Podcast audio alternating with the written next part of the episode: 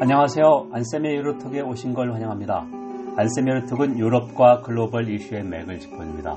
유럽과 세계 그리고 우리를 되돌아봅니다. 일주일에 한 번씩 여러분을 찾아갑니다. 국내 청취자 여러분 반갑습니다. 엊그저께 처서가 지나더니 계절은 속이지 못한다고 아침 전화로 선선합니다. 이제 계절의 여왕 가을이 돌아오고 있습니다. 건강 잘 챙기시기 바랍니다. 오늘은 유럽판 GAFA, GAFA, 거대 IT 기업 육성이 가능할까? 이거를 한번 이야기를 해보겠습니다. 먼저 유럽의 주요 뉴스입니다. 첫 번째, 유럽연합 EU가 얼굴 인식 프로그램의 사용을 엄격하게 제한하겠다는 그런 보관을 가지고 있습니다. 제가 페북을 사용하고 있는데 페북에서도 얼굴 인식 프로그램, 페이셜 레코그니션에서 방대한 데이터베이스, 빅데이터에 돌려서 이 사람이 누구다 이렇게 인식하는 건데요. 영국 경찰은 이미 사용했습니다. 예를 들면 시위 그런 쪽에서 관련하기 위해서 중국은 광범위하게 사용하고 있고 스웨덴에서는 학교에서 출석을 관리하기 위해서 썼다가 정보통신부, 그러니까 데이터 감독하는 기구에서 벌금을 한 18,000. 유럽연합이 2017년 5월이죠. GDPR이라고 해서 일반 데이터 보호 규정. 이걸 엄격하게 시행하고 있는데요. 이거를 좀 더 강화하는 것이다. 그래서 유럽연합 차원이라는 것은, 아직 영국이 유럽연합을 탈퇴하지 않았기 때문에 EU 28개 회원국 5억 1천만 명입니다. 공통으로 적용되는 얼굴인식 프로그램. 그러니까 아주 엄격하게 사용하겠다. 엄격한 조건에서만 사용 가능하게 했다. 그러니까 프라이버시를 더 중요하게 얘기한다는 이야기죠. 그걸 준비하고 있습니다. 두 번째, 이탈리아 전국이 혼미에 빠졌습니다. 8월 20일, 그러니까 포퓰리스트 정부인데 좌우 포퓰리스트 정부입니다. 급진좌파인 오성운동, 그다음에 극우파인 북부동맹, 동맹 간의 연립정부가 15개월 만에 붕괴됐습니다. 8월 20일에 붕괴됐죠.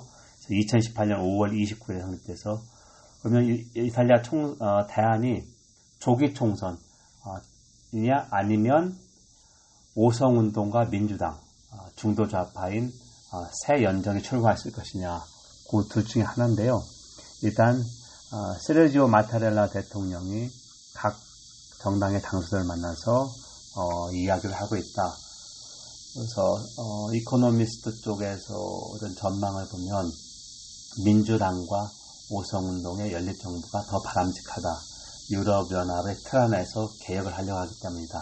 반대로 지금 여론 지지율에서 1위를 달리고 있고 연립정부 붕괴를 시킨 마테오 살비니 내무장관이죠. 유럽연합, 반유럽연합, 반이민, 반이슬람 정책을 하고 있는데요. 조기 총선을 바라서 우파로 된 그런 연립정부를 구성하려고 합니다. 그래서 아직까지 시장은 지켜보고 있습니다. 세 번째는 유럽연합 EU 28개의 최대 경제대국 독일의 경기 침체, 이에 따라서 확장적 재정정책 요구는 높아지고 있습니다. 2019년 2분기 독일의 경제성장이 마이너스 0.1%, 3분기에도 마이너스가 우려된다고 연방은행 분데스방크가 최근 밝혔고요. 독일은 헌법인 기본법에서 사실상 흑자 재정을 규정하고 있습니다. 슈바르츠룰, 블랙 제로라고 해서 균형 예산, 이게 인프라나 그런 투자를 다 막고 있습니다. 헌법에서 균형 예산을 명시했기 때문에 연방정부뿐만 아니라 주정부까지. 자, 그런데 상황은 G2의 무역전쟁, 독일 자동차가 수출해서 차지하는 게 상당히 큰데요. 중국 시장 그쪽에서 줄어들고 있습니다. 자, 그래서 독일 내부에서 계속해서 내수를 진작해야 된다. 그러려면 정부가 돈을 풀어야 된다. 독일 아우토반이나 여러 국도가 노후화되어 있고 학교에서도 예를 들면 IT 시설이 부족하다. 독일의 IT 인프라가 예를 들면 영국에 비해서 좋지 않습니다. 그래서 확장적 재정 요구는 거세지만 독일이 쉽사리 이 부분을 양보하지 않을 것이다 이렇게 생각합니다. 여러분은 지금 안쌤의 유로톡을 청취하고 있습니다. 안쌤의 유로톡은 유럽과 글로벌 이슈의 맥을 짚어줍니다. 유럽과 세계 그리고 우리를 되돌아봅니다. 일주일에 한 번씩 여러분을 찾아갑니다. 오늘은 유럽판 가파가 가능할까 이걸 주제로 이야기하고 있습니다. 유럽의 주요 뉴스에서 유럽연합이 얼굴 인식 프로그램 사용을 엄격하게 제한하겠다. 또 이탈리아 연립정부 붕괴에 따른 앞으로 시나리오, 그 다음에 독일 경기 침체와 확장적 재정 요구 거세지고 있다고 한번 나눠봤습니다. 그렇다면 이제 오늘의 본론인 유럽판 거대 IT 기업 육성 정책이 가능할까 이렇게 생각합니다. 이걸 잘 보겠습니다. 첫 번째, 유럽연합이 1,000억 유로 규모, 1,000억 유로면 얼마죠? 자, 10억 유로가 1조 3천억이니까 1,000억 유로면 한 140조 원 정도 됩니다. 우리나라 복지 예산 정도보다 더 큰데요. 유러피언 퓨처 펀드, 그러니까 EU라고 하는 블록의 국부 펀드를 좀 고려하고 있다. 2019년 11월 1일 독일 출신의 최초의 여성 집행위원장, 행정부 역할을 우어줄라 펀데어 라인을 취임하는데요. 혁신을 강조했기 때문에 요거 출범을 좀 고려하고 있다. 아직 확정되진 않았지만 고려 중이다. 그러면 어떤 목적이냐? 유러피언 챔피언이라고 할 수 있는 유럽판 거대 IT 기업 육성이 목표다. 유럽은 지금 단일 시장이지만 독일이나 프랑스나 영국이나 미국의 가파에 도전할 만한, 아니면 중국의 BAT에 도전할 만한 IT 기업이 없습니다. 대표 챔피언. 그래서 미국의 가파는 구글, 애플, 페이스북, 아마존.